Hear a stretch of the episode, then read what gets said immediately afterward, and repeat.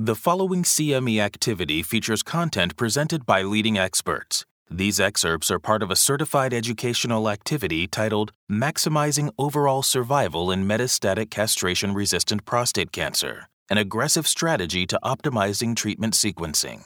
To access the entire activity and complete the post test, please go online to www.peercme.com forward slash ZPC. A printable transcript, slides, and other features are also available. This activity is supported by an educational grant from Bayer Healthcare Pharmaceuticals. Hello, this is Joe O'Sullivan from Queen's University Belfast in the UK. Welcome to this educational activity reviewing how we optimize multidisciplinary treatment of patients with metastatic castration resistant prostate cancer. Joining me in this discussion is Val Lewington from King's College London in the United Kingdom and Neil Shore from Carolina Urologic Research Center in the United States. Given the most recent data supporting earlier use of androgen receptor inhibitors for patients with non-metastatic CRPC, we want to explore the evolving role of different treatments in the progression of prostate cancer. So Let's talk about our case, which is a patient with metastatic castration resistant prostate cancer who got a good response to ADT. He progressed in the bone and was commenced on abiraterone and nirsevimab and continued to have a good response for about two years. His PSA is starting to rise again. His restaging scan have demonstrated advancing bone metastases. Thankfully, no evidence of soft tissue disease. Dr. Lewington, would this be a patient you would encounter? Increasingly, yes, we're seeing men who've progressed beyond the novel hormone treatments who then come back to our MDT for further discussion. And if we get the timing of that right, then we should be able to find men who have bone only disease in the absence of any significant nodal or visceral disease. In my own clinic, a patient like this who's progressing on abiraterone, the licensed drugs available are radium 223, enzalutamide, and docetaxel. But I think we're all well aware of the data looking at the idea of cross resistance. It's very difficult to incorporate both ABI and ENZA effectively into a treatment schedule. Neil, what are the treatment options you consider at present? In the United States, this patient could also receive sipuleucel-T. I would step by step explain the advantages and disadvantages of each therapy. For this particular patient, assuming a relatively active lifestyle and continued lack of visceral metastases, I would prefer the course of radium 223, which A is generally much better tolerated than taxane based therapy, B does not preclude the use of taxane based therapy, and C has a completely different mechanism of action in terms of stabilizing or causing some level, hopefully, of prostate cancer cell regression. Personally, I think a patient like this is well suited for radium 223, but in Europe, if the patient was fit or suitable for chemotherapy, they would need to be offered that before proceeding with radium 223. This is a fairly recent change within the European market. Some of my oncology colleagues might recommend a trial of low dose dexamethasone as an alternative systemic treatment option, particularly if the patient isn't particularly keen on chemotherapy. Depending on the patient's response to that, he would then still be suitable for radium 223 within the framework of the new European guidance.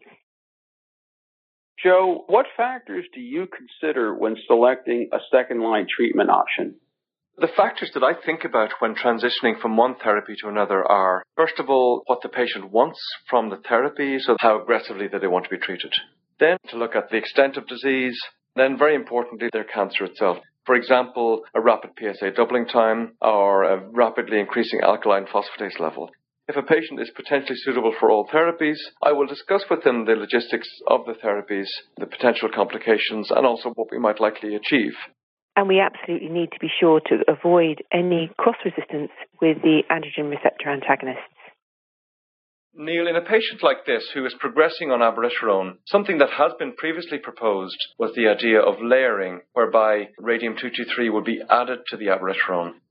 Recently, the phase three trial, the ERA 223, where the abiraterone and radium were combined simultaneously, demonstrated some challenges with fractures and possibly deaths in the interim analysis. Val, have you any views on this data?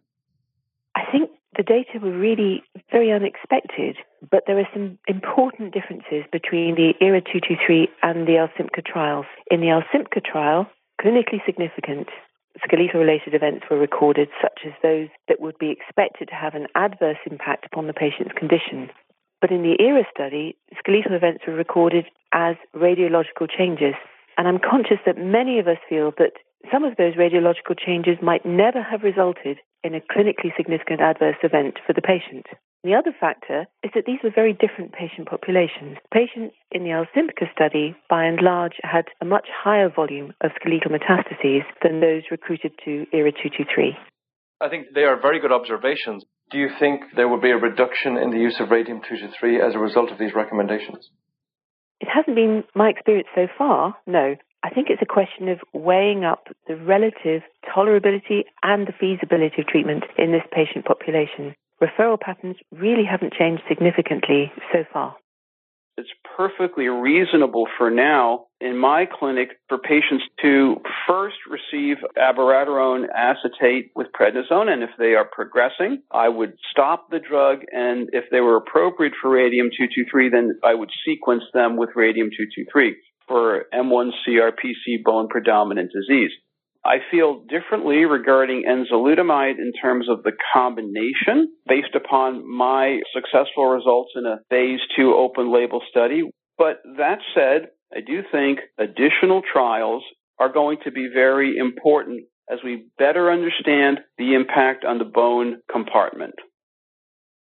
So, Neil, you'll be aware of the recent restrictions imposed on radium-223 by the EMA, which really mandates two lines of therapy for castration-resistant prostate cancer before considering radium-223. Do you think we have a danger of losing the window of opportunity? And how do you think we should approach this problem?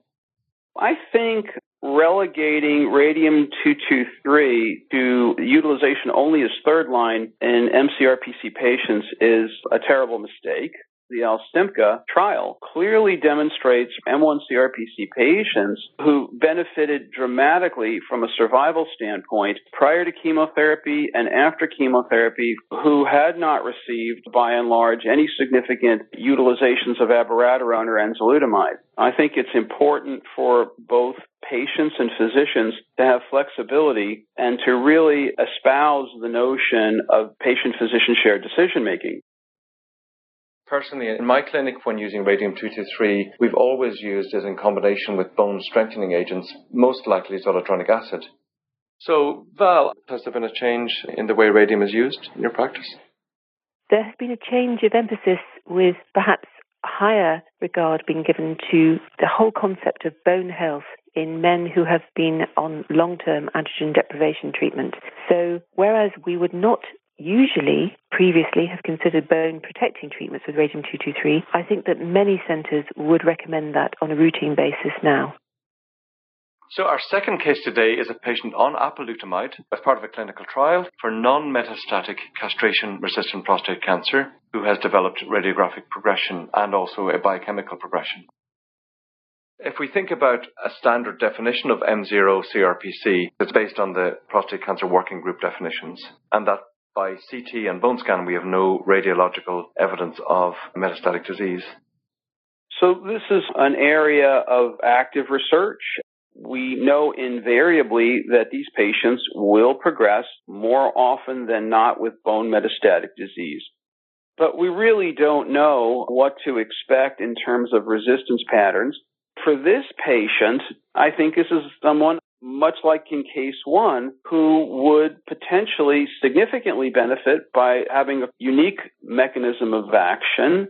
So, assuming the patient did not have visceral metastases, the patient would certainly be a candidate for radium 223. And yes, the patient in the United States would be a candidate for sipuleucel-T as well as for uh, taxane-based therapy, specifically docetaxel. In my experience, and after having a very careful discussion of all the approved therapies, and when I explain to them the advantages and disadvantages of the therapies, the patients invariably will choose a better tolerated therapy and a therapy that doesn't require dramatic burden on their lifestyle to obtain, and again, does not preclude the use of other therapies. And so, for all those reasons, I am very positive regarding my recommendation for radium 223. Consideration should be given to obviously clinical trials as well. Yes, I'd agree with that. But we're pretty sure that a significant proportion of patients considered M0 on conventional imaging actually do have small areas of oligometastatic disease. And there is a very strong temptation to treat with either radiation or surgery. Most commonly stereotactic radiation therapy, there are a number of clinical trials currently recruiting which hopefully will answer this question. Val, can I ask you, with conventional imaging, are we missing metastases in these patients, do you think? I think the advent of the new imaging techniques is going to transform our understanding of what is truly a non metastatic CRPC patient, if in fact they exist at all. I think it's not just a question of the superior resolution of the technology, it's also the new tracers such as radiolabeled choline or PSMA. And in combination, this is adding to the sensitivity, the specificity, and the reliability of the techniques. The limitation is availability and access. That's very variable. And frankly, in some centres, the standard will have to remain CT and a conventional bone scan for some time to come. To summarise, we want to make sure that patients have the best survival and the best quality of life. And so the timing and sequencing of the various agents used is very important. We want our patients to have access to all the agents possible, but we also want to minimize toxicity. And we need to make sure we make individual patient decisions based on multidisciplinary team input. Clinical assessment, imaging, and knowledge of the agents is so very important in making the right decisions for these patients. Hello, this is Joe O'Sullivan from Queen's University Belfast in the United Kingdom. In this presentation, we're going to look at the importance of the multidisciplinary team in making management decisions for patients with metastatic prostate cancer and how in practice this works within our own centres. So let's talk about our roles in managing a patient with metastatic CRPC as part of a multidisciplinary team. In case one, we have a patient here with metastatic castration resistant prostate cancer he was well but had controlled hypertension and some lipid dysfunction, as well as a past history of a TIA. He had abiraterone along with prednisolone and demonstrated a complete response with disappearance of lesions. By September 2017, however, patient now returns with increasing PSA, increase in bone pain, showing radiographic progression with four target lesions. In our own MDT here in Belfast, a patient like this will likely be presented by one of the oncologists, but the discussions will be very much with radiology and nuke medicine to talk about the stage of the disease, the current radiological situation. In our situation, usually it's between oncology and radiology making decisions like this. Val, how would you handle a case like that in your MDT? So, in my own MDT, I would be discussing all of the available imaging, recommending any further investigations that might help to inform the decision. And then, together with the team, we would be piecing together all the evidence to look at treatment options, whether that would be chemotherapy or indeed, if a patient was eligible, bone targeted therapy using a radioisotope. Thank you, Val. And Neil, how would a discussion in your MDT go with a patient like this? There's been a rather remarkable evolution for me as a urologist. We know there's a tremendous amount of heterogeneity in prostate cancer and how we approach the diagnosis, management, and therapeutic decision making for these patients. So in my experience, I have a very regular ongoing discussion with my radiation oncologists, my radiologists, my primary care physicians, oftentimes my cardiologists, and sometimes my neurologists to best understand how I can optimally manage the patient. For me personally, I have embraced virtually all of the systemic therapies and I really believe that the true north for all clinicians everywhere in the world is to optimize therapies and diagnostics that they have access to in such a way to benefit their patient. I think this pattern of care is very different right throughout the world, and in some centres, urologists really take the lead role in making decisions. In other countries, like in the UK in particular, really oncologists would be the key decision maker in collaboration with the rest of the MDT. There is no universal model. There has to be flexibility and adaptability because of the heterogeneity of the way healthcare is practiced.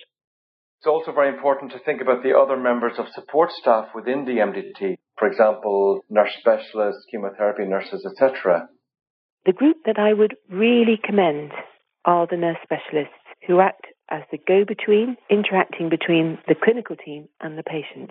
The nurse specialist is a very well informed individual as she knows about the management of prostate cancer, but also knows the patient well enough to be able to discuss treatment options on a one to one, face to face basis. And I think that's absolutely invaluable. Neil, would a patient like this be considered for radium 223 and why? Yes, a course of radium 223 is in my thoughts because of its tolerability, its ease of administration, and its effectiveness in survival prolongation. As I point out to my patients early on, invariably will not preclude the use of future docetaxel, cabazitaxel, or additional clinical trials. Now, thinking about a multidisciplinary approach to the use of radium-223 in these type of patients, there are a few different ways of doing this. There are a number of core functions and key roles that need to be fulfilled, but the way that those requirements are met will vary enormously between different centres according to local expertise and the availability of different staff groups. I think we can be clear that one individual needs to take responsibility for identifying suitable patients for treatment, but it may well be another member of the team who will ensure that treatment is delivered safely. What really matters is that we can get the groups together frequently and that they remain in close communication with each other throughout the whole process. I completely agree with you, Val. The multidisciplinary approach to actually getting radium safely to the patient is so very key because you want to make sure that not only is the patient getting the right treatment that's appropriate for them, but also that patients remain well enough to complete the course of treatment. There is plenty of evidence of the benefit of multidisciplinary approach in treating advanced prostate cancer patients have actually an improved survival if their case is discussed within an MDT setting. And this makes sense because it's likely the optimum decisions will be made if multiple experts are involved. Well, communication is essential with avoidance of clinical errors.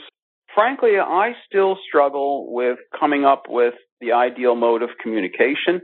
It's really useful to convene meetings fairly regularly so that we're always reviewing our practice and the outcomes and we're learning to merge together in a regular way. That allows for team continuity.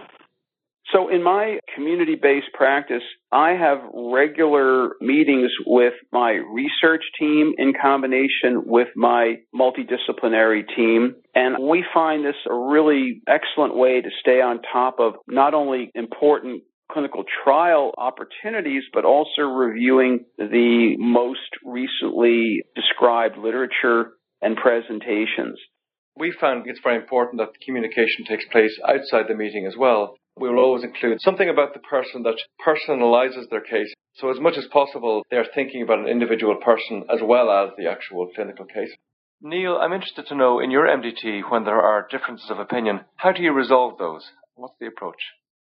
Oftentimes we have differences of opinions based upon different clinicians' experiences.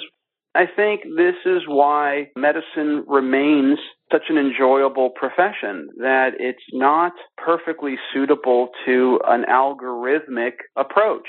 And that there is still the art of medicine, the art of science, and the ability to sit knee to knee with a patient and make a decision when there is a difference of opinion, it needs to be respected, it needs to be well articulated, and then a decision can be made, and oftentimes the decision may rest with the patient.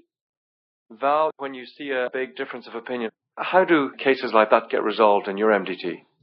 I agree with Neil. I think we need to go back to the patient's circumstances, quality of life, tolerability, comorbidities, etc but seeing treatment options in the context of the bigger picture of what the potential impact of treatment might be and what the patient would stand to gain from it. Yeah, I like the idea that it's a dynamic process. It's extremely important if we want patients to get access to as many of the survival prolonging therapies as possible that they absolutely need involvement of multiple specialties. When I'm talking to a patient following an MDT discussion, it's great to tell the patient, I discussed your case with the various experts and here's the treatment plan the idea that there are many other experts involved in making decisions for them is massively reassuring to the patient, but also to the clinician treating because you, you know you've had the best input. So, Neil, I'll be interested to hear your general view of the evolving role of the urologist in advanced prostate cancer. I have championed for well over a decade now the importance of the urologic oncologist to be dedicated to all of these diagnostic and therapeutic modalities, as well as new things that come through our pipeline of research there can't be a casual attempt because it'll only result in suboptimal results. The true north has to be what's going to be effective for giving patients the best result. Val, can I ask you about the evolving role of the nuclear medicine physician in the treatment of advanced prostate cancer? I think the role of the nuclear medicine specialist has changed significantly in recent years, particularly with respect to advances in imaging.